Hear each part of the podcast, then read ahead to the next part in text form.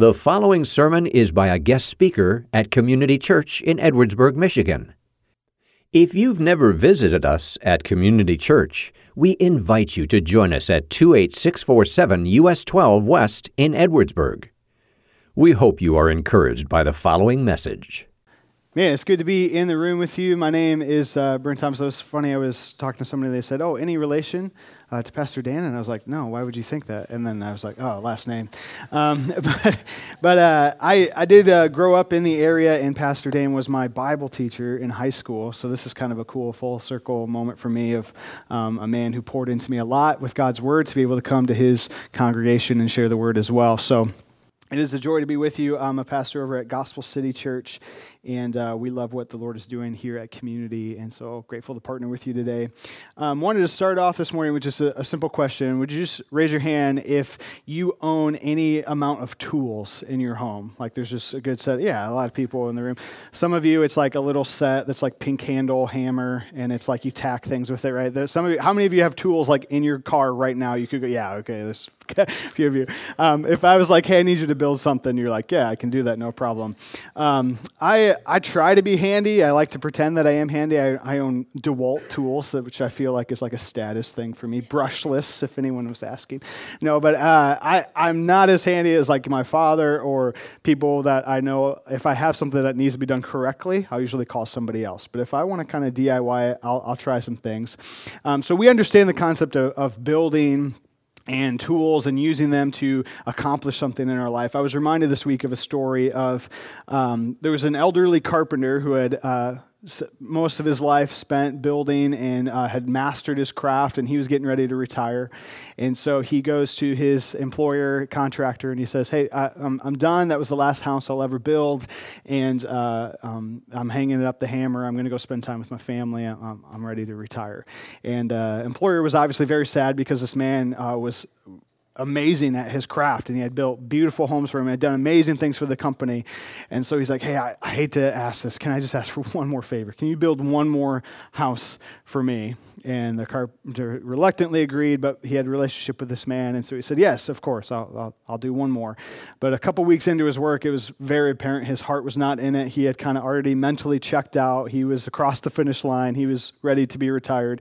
And so he kind of phoned it in, which was something that he didn't always do. And um, he skipped some corners and kind of made it as quick as possible. Can I get this house done so I can step into retirement? And so the day came where his uh, employer came to check the house, and before he even walked into the home, he handed the man the keys and he said, This is my gift to you. This is your home. And you can imagine the feeling that this carpenter felt in that moment of realizing that the house that he had spent the least amount of time on, the least passion, was probably the most important house he would ever build. And now he woke up every morning and he looked at the corners that didn't quite meet and he looked at the little places where he had skipped some steps and he was reminded that his legacy was now going to be the guy who didn't do as well as he could have.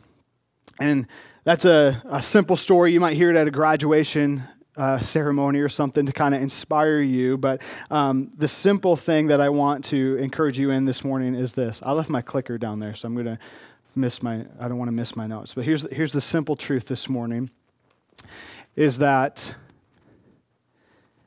right now, ready? Boom. That one. Okay. If it doesn't work, you guys can click through. That'd be awesome.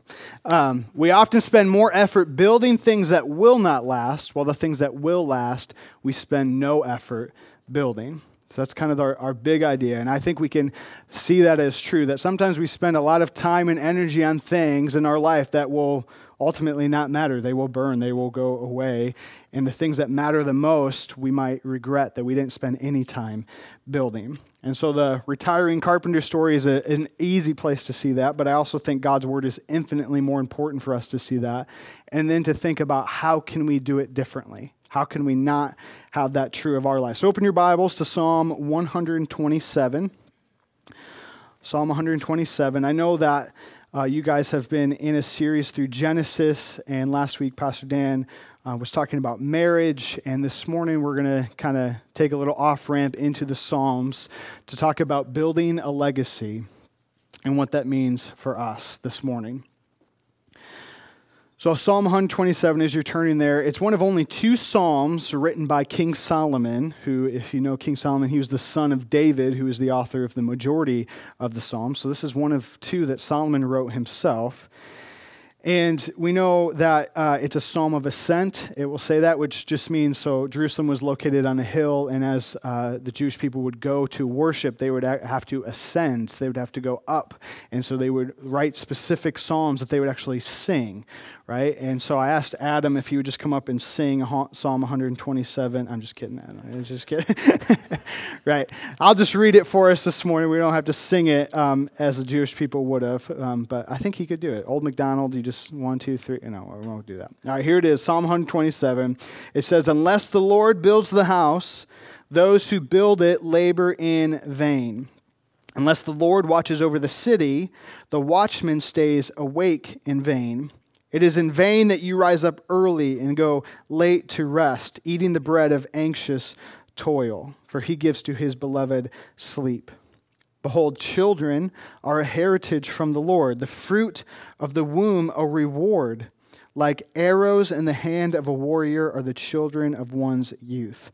Blessed is the man who fills his quiver with them. He shall not be put to shame when he speaks with his enemies in the gate.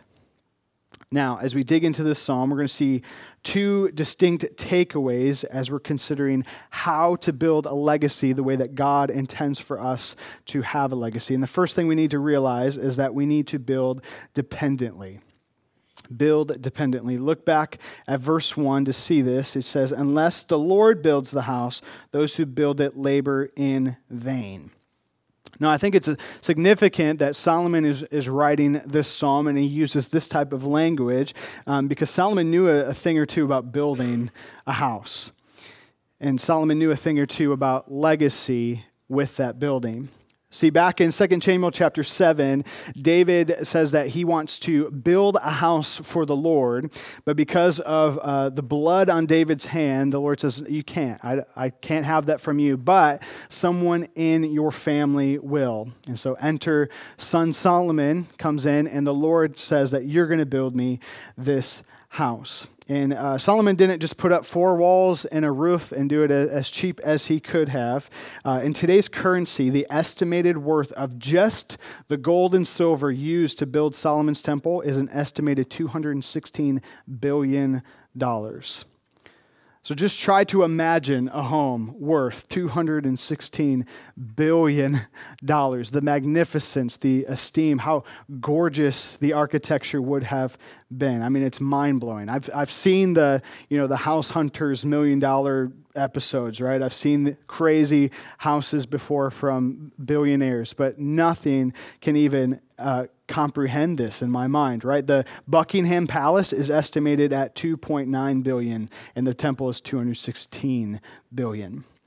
So, yet, Solomon, who, who knew a thing or two about a beautiful home, he makes this staggering statement in the opening of his psalm Unless the Lord builds the house, those who build it labor in vain. All that gold, all that silver, all that amazing work is meaningless, it's worthless unless the Lord is in it.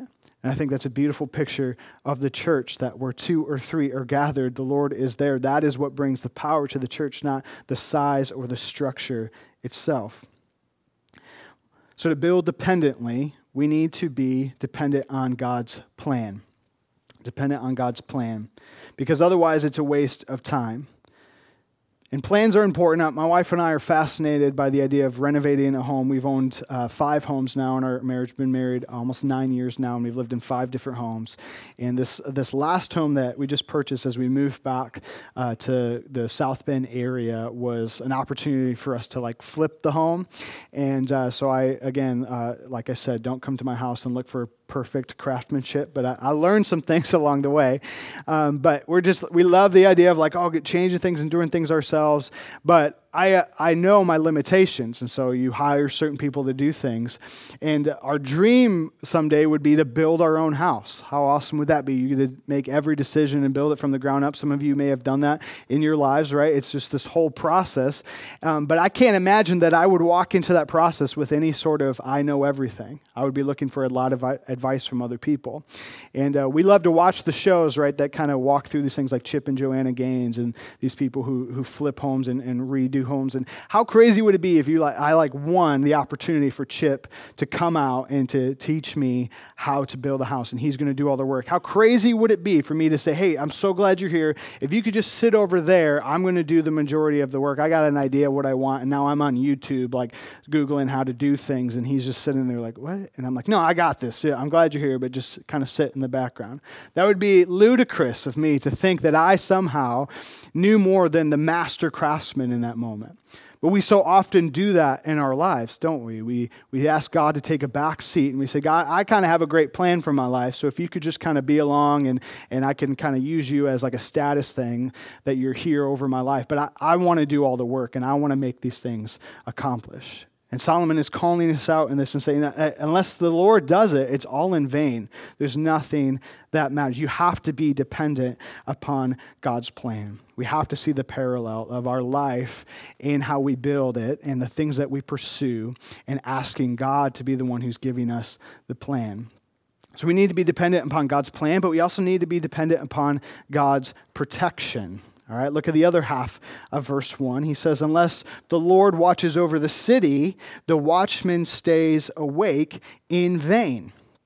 So, even back in Solomon's day, people were obsessed with once they built something, they now needed to do everything they could to protect it and they didn't have um, you know nest or ring doorbells or things like that that they could put up. And so they had watchmen over the towers. They had people that would take shifts to make sure that everything they had was guarded.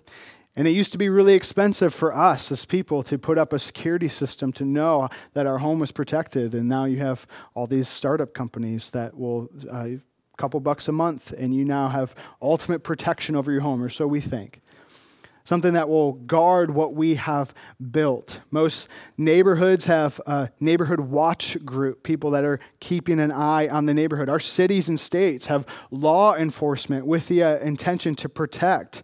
Our country spent over $800 billion on defense last year.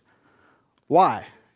Because when we build something, there's a very strong desire to protect it, to make sure that nobody can ruin it. And John Calvin says that verse 1 is an objection to the blind arrogance of men who so often take credit for what God has done. Here's a quote from him. He says, Politicians and intellectuals discuss at length and in depth how to govern a nation and control crime but they admit the principal point that however brilliant their policies, they will achieve nothing unless God blesses their endeavors by using them as instruments to do his will. Thus, the Holy Spirit rebukes the folly of assuming good management will bring genuine happiness to a nation when a government, when a government neglects to give God his rightful place on his divine throne. And this is so true of us. We are fascinated and consumed by the idea of protecting our country, but at the end of the day, unless the Lord builds the house, those who build it labor in vain. Unless the watchman, unless the Lord watches over the city, the watchman stays awake in vain. And as dependent builders, we must be dependent on God's plan, his protection, but we also have to be dependent on God's provision. God has to be the one who provides. Verse 2 reads, It is in vain that you rise up early and go late to rest, eating the bread of anxious toil, for he gives to his beloved sleep.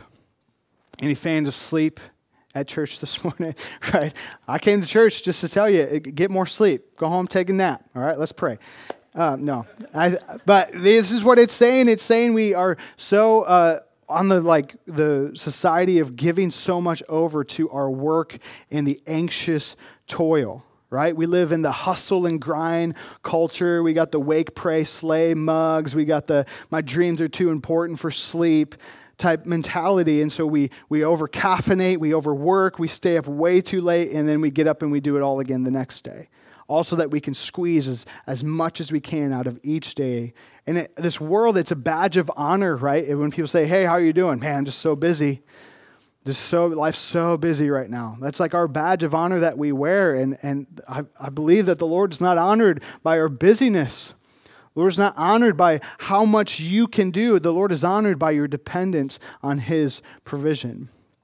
We're so good at eating the bread of anxious toil, right? We work and strive to build our lives and even more to protect it.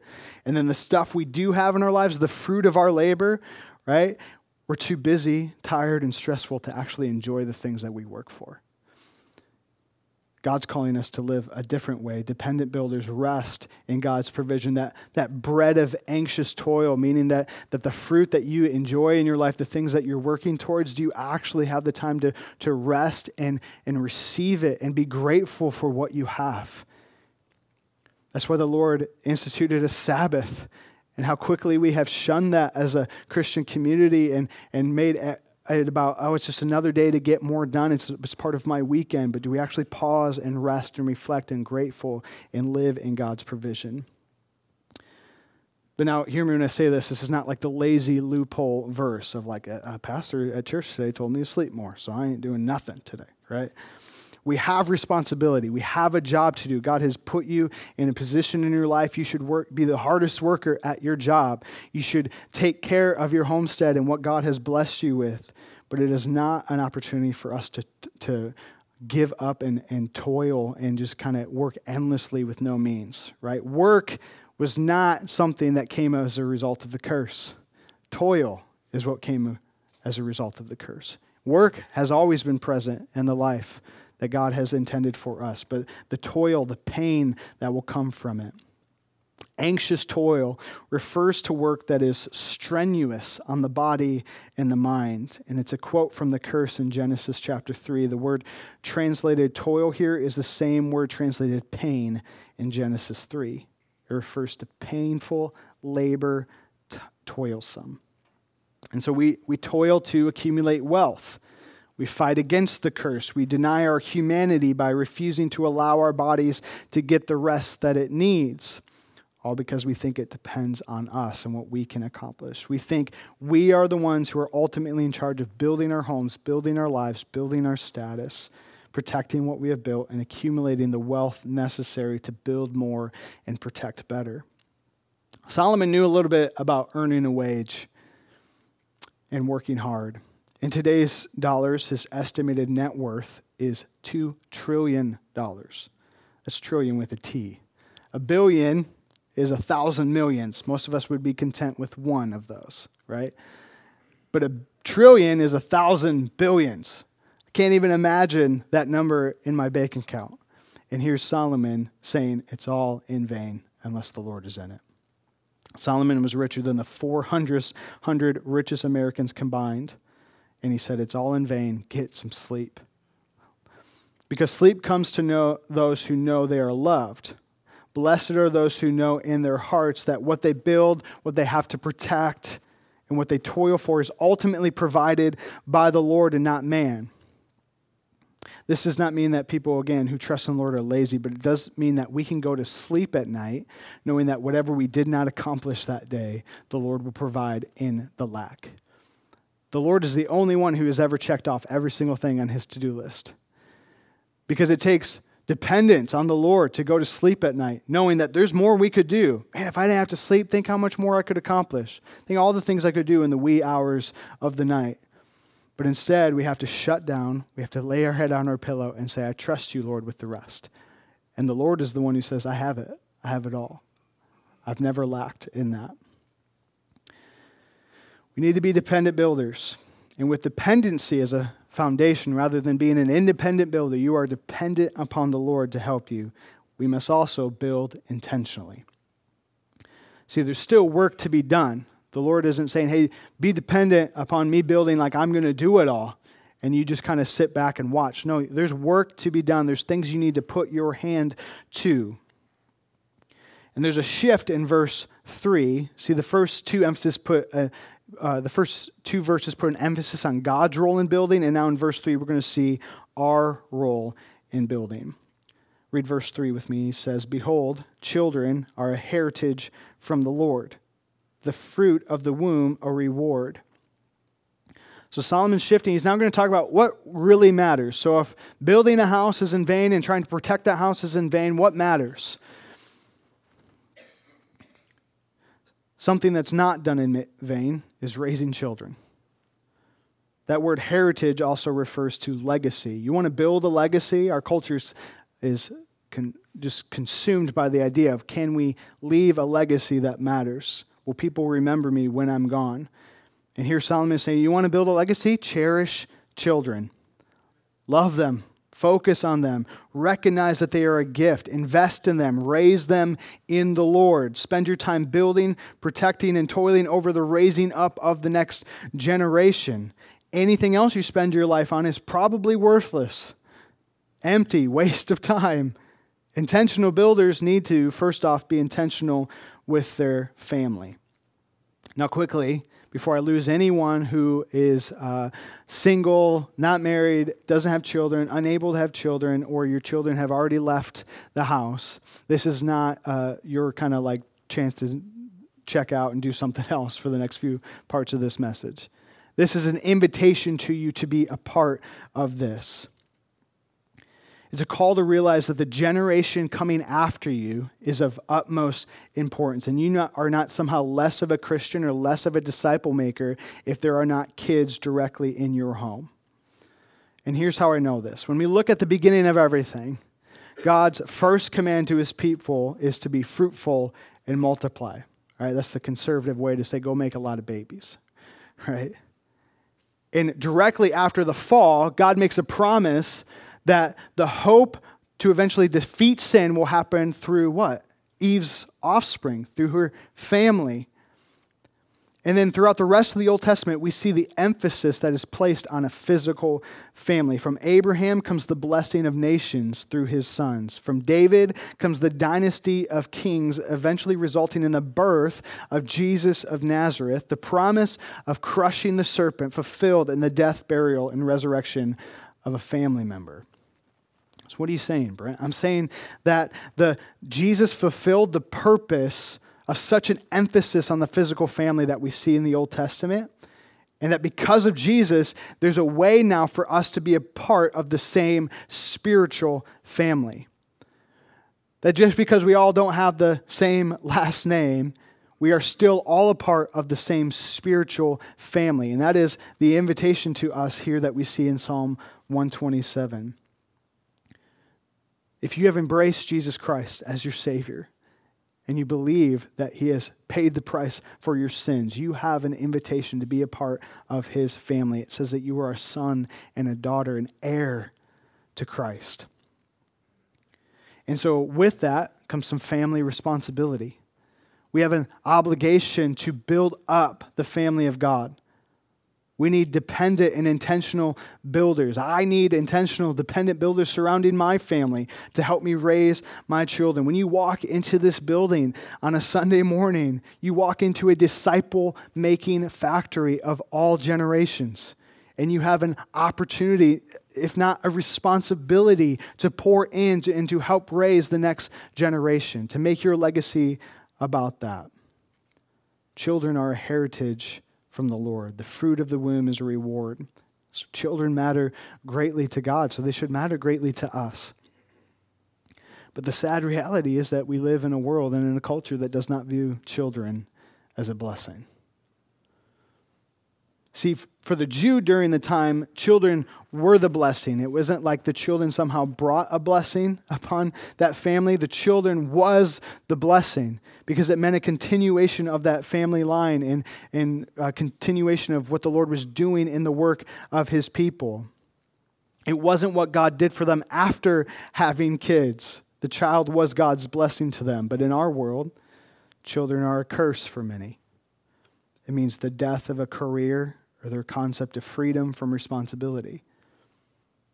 And over, I don't even know the number anymore, over 60 some million babies have been treated not just as a curse, but as, as a disease, as a parasite that needs to be removed. Children are a reward. Our culture would strongly disagree. And even with what has happened uh, in our nation this week, we are going to continue to see the fight against the idea that children matter greatly. But I have confidence that if you follow Jesus Christ, you operate in, in a minority that says that children are a major blessing. They are the hope of the future. I'm not saying you're perfect parents and you've never needed a break from your kids or like just like, oh, that was I was at youth group one week and it was way too much, right? I get that. But you would pledge yourself to say that, that children are a high priority.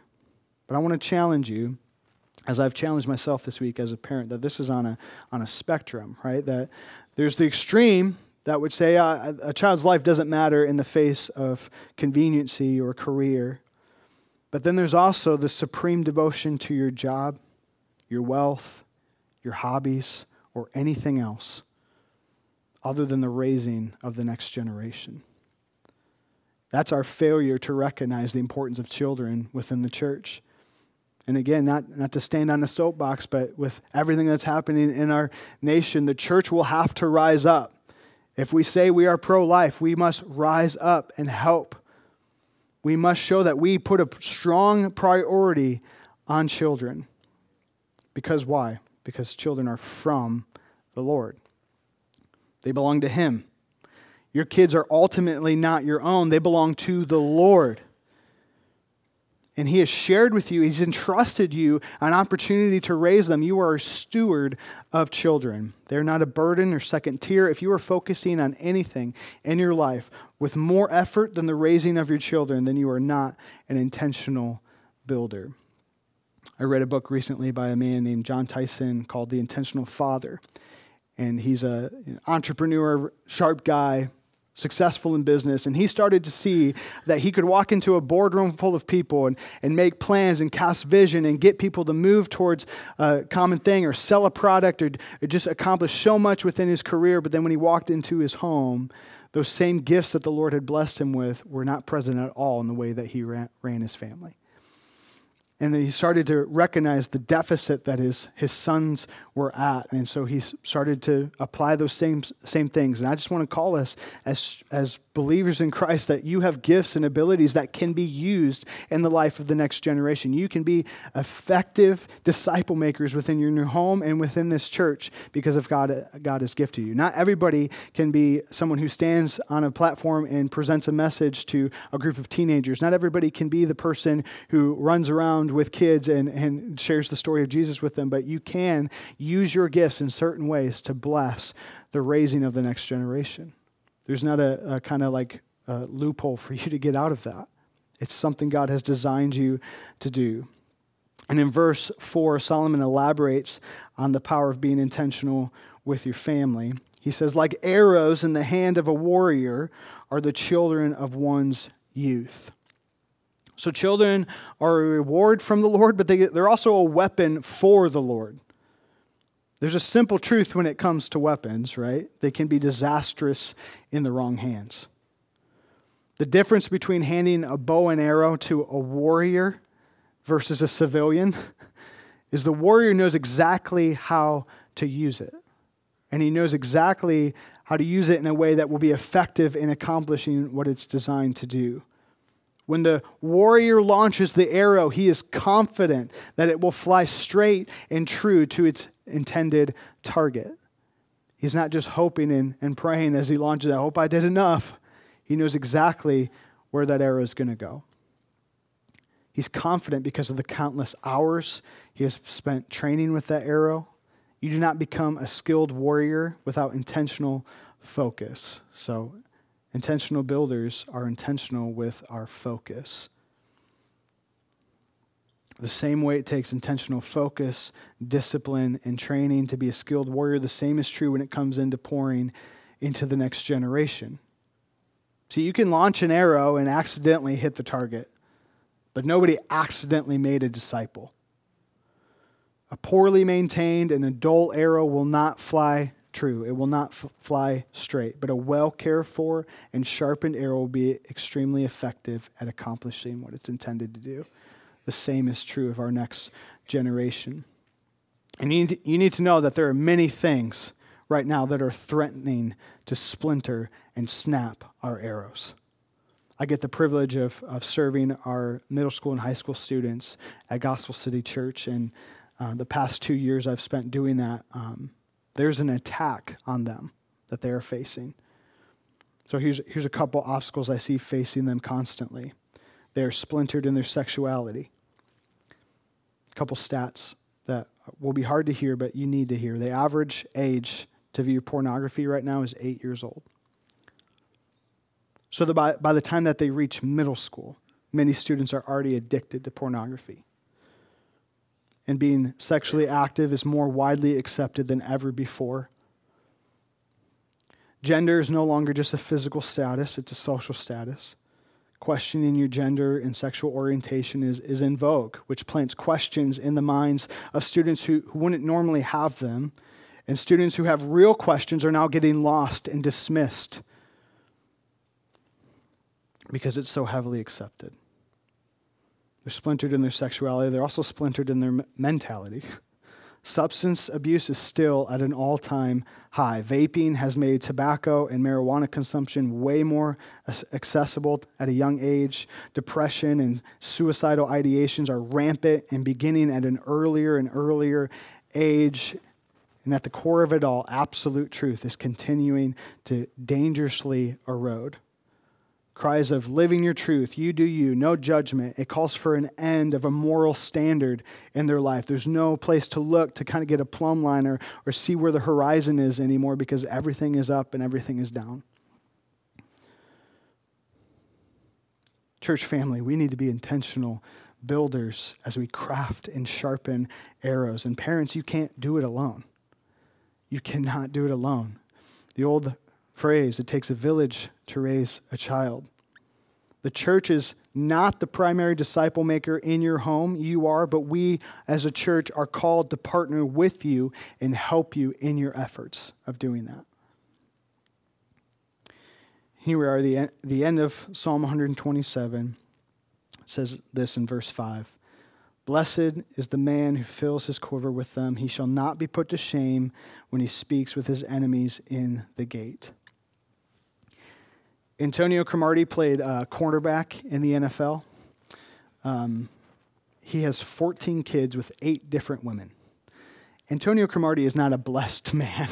That's not what this verse means. You should only have one quiver, and it should be filled with the children that the Lord has blessed you with, right? It's not about the amount of children that you have. There's a specific blessing Solomon is referring to when it comes to having multiple arrows, and it comes in the form of legacy what your children say about you. You see, to the same respect that if we build the wrong things, they will not last, our, our legacy means nothing outside of what others will speak of you when they are gone. You can think you are building a legacy as much as you want, but unless your life has left a lasting impact on others who will carry that legacy and replicate it, then it's not truly a legacy. When Solomon writes, He shall not be put to shame when he speaks with his enemies in the gate. There's not a, a true modern day equivalent. See, the gate was the place in the city where business happened and the men would meet and uh, things, disputes would be settled. And so if anyone had ever came against someone and said, hey, I think this is true, this sort of dishonoring, you did something wrong, uh, you're a terrible person, they would bring that to a group of men at the gates and present their case. And the only thing you had to defend yourself was people who would speak of your character. And so, if there weren't eyewitnesses' accounts, the best thing a man could offer was his children to say, No, that's not our dad. You're wrong. That's false. That's not who he is. As the greatest defense a man had in that moment was for him to present children who would speak on his account. And when you think about building your legacy as you make disciples, having others speak highly of your character is worth its weight in gold. Parents, you can provide the nicest house, the greatest education, the finest clothes, cars when they turn 16, every amenity your child could ever wish for. But if they don't respect you or think you're a person of integrity, you have failed them as a parent. If my children look back on their childhood and can only recall the things I provided for them, not the person that I was, then I have tragically failed my children. Now, I'd rather when people ask, Who, who was your dad? They can say he wasn't perfect, but he loved Jesus. He loved our mom. He loved us. And he gave his life to the church to serve others. He had fun, but he was serious about the things that mattered. I remember a mentor in my life telling me to take my time to write my own eulogy, to think about, to, to start with the end in mind and to work my, my way back. What do I want to be said at the end of my life? Who's going to stand up there? Will it be my, my sons, my daughters? Will they say what I hope they would say? We should think the same way. This is not an advertisement for perfect parents who only show their kids the good stuff. See, parents and mentors are, are sinners too. The next generation, I tell you, as someone who works with the next generation a lot, they need to know right now that you struggled with things too, that you didn't always have your life together, that you went through some of the things things we they did, that we made mistakes, we sinned.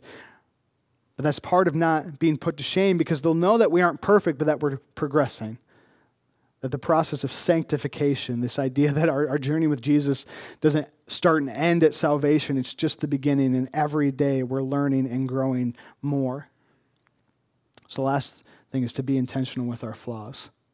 My parents modeled this for me so well, right? Being intentional with their flaws. I'm the youngest of three, and I'm sure they wish they did some things differently as parents, but my parents will not be put to shame because I've seen in their lives and I'll testify to the grace of God in their life. Every morning, seeing my mom at the table reading her Bible, watching my dad disciple young men and pour into people. That's the legacy they're leaving for me. And I pray that my life would continue as well. So be intentional with your flaws, let them into the real parts of your life. And this is why we need the church. There were times in my life where I could not hear truth from my parents, but I could hear it from a youth pastor or my small group leader or an older man who came and said, Hey, can I pour into you? Can we grab coffee sometime? So many of us are seeking glory and honor from our success in our careers, the houses we can buy, the wealth we can accumulate. And Solomon says it's all in vanity right? We all understand that the billionaire who has children who are train wrecks, he's not worthy of honor, he's worthy of shame. The person who gets to the end of their life having spent no time or effort building into the next generation is worthy of shame, not honor. So if you want honor in your life, help build kids in the Lord. So let me ask you a few questions as we close. What, what house are you building? Your house might be a career, a hobby, a legacy, or it could be your family. But the question is it's wherever you find identity, rest, and comfort, that is where your home is. Whatever you're doing that makes you feel at home, that is your house. What house are you building? Whatever the Lord builds will last, whatever everything else will burn. And in that building, are you a dependent builder? Are you an intentional builder? What and where in your life do you need to tear some things down so that you can rebuild with the energy and focus on the right things? And lastly, my question would be what will your legacy be? Are you crafting and sharpening arrows right now? If not, start now. If not with your own kids, spend time pouring into the spiritual family God has provided you right here at community. And you will not be put to shame you will find honor, and you will build a legacy that matters. Let's pray. Father, I pray that in these words there is truth that would resonate deep within our hearts, that our life matters greatly, not because of what we can accomplish, but because of uh, the legacy we'll leave behind that points to you. I pray that in everything we do, everything our hand finds, we would do it for the Lord and not for man. God, let that start in our families, let it start in our church family. God, I'm thankful for a community right here in this area who is gathering together to glorify you by making disciples. And I pray we would continue dependently and intentionally with the strength that you provide. In Jesus' name, amen. Amen. It's been a pleasure to be with you. I'm grateful. Thank you for letting me join you and worship with you. And I pray you have a blessed week. You're dismissed. Today's message was brought to you by a guest speaker at Community Church in Edwardsburg. For more information about the church, you can visit our website, edwardsburg.church. You may also contact the church via email, info at edwardsburg.church, or call us at 269 663 2648. Thank you for listening.